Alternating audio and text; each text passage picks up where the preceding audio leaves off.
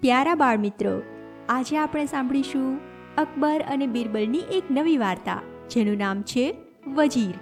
બિરબલ અકબરનો પ્રિય મિત્ર અને વજીર હતો. અકબર બધી જ વાતમાં તેની સલાહ લેતા. રાજ્યમાં બિરબલ કહે, તેમ જ થાય.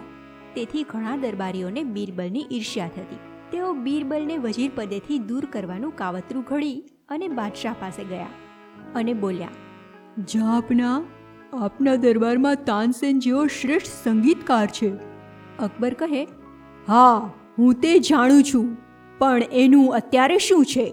દરબારીઓ કહે, કે બાદશાહ, આપને શું એવું નથી લાગતું કે બીરબલની જગ્યાએ તાનસેન આપનો વજીર હોવો જોઈએ?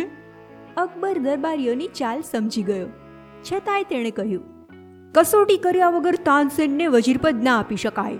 જો એ મારી કસોટીમાંથી સફળ થશે તો બીરબલને બદલે એને વજીરનું પદ ચોક્કસ આપીશ. દરબારીઓ મલકાયા.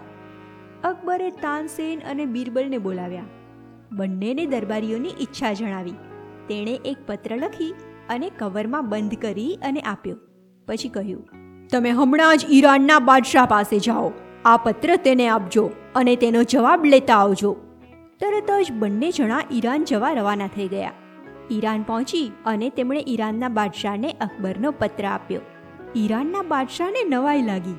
એને થયું કે આ બે જણાને ફાંસી આપવા માટે છેક અહીં મોકલવાની શી જરૂર હતી? પછી તેણે બીરબલ અને તાનસેનને કહ્યું, આમાં તમને ફાંસી આપવાનું કહ્યું છે. તાનસેન તો આ વાત સાંભળી અને ડરથી ધ્રુજવા લાગ્યો. એના આખા શરીરે પરસેવો વળી ગયો.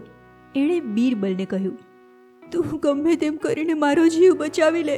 મારે વજીર નથી થવું. બીરબલે તાનસેનના કાનમાં કંઈક કહ્યું. એટલે તાનસેન શાંત થયો. એનામાં થોડીક હિંમત આવી. સિપાહીઓ બંનેને સીડી પાસે લઈ ગયા.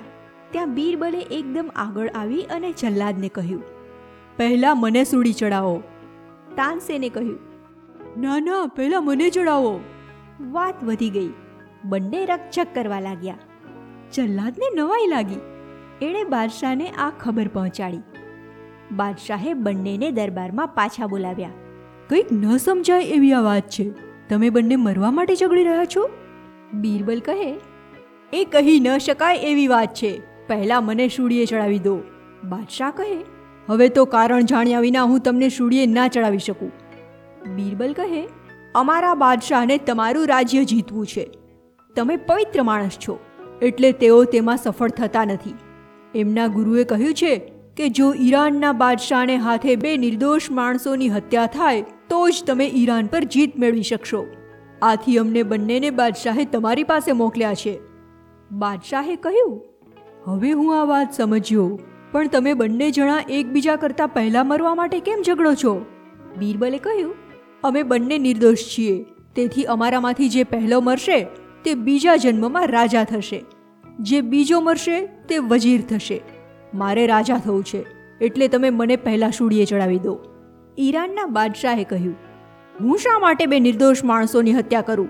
હું તમને હુકમ કરું છું કે તમે અત્યારે ને અત્યારે તમારા વતનમાં પાછા ચાલ્યા જાઓ. તાનસેન અને બીરબલ અકબર પાસે જીવતા પાછા આવી ગયા. એટલે અકબર કંઈક બોલે, એ પહેલાં તાનસેન બોલ્યો જહાપના વજીરના પદ માટે તો બિરબલ જ લાયક છે. તમે તેને જ વજીર બનાવો. મારે વજીર નથી બનવું.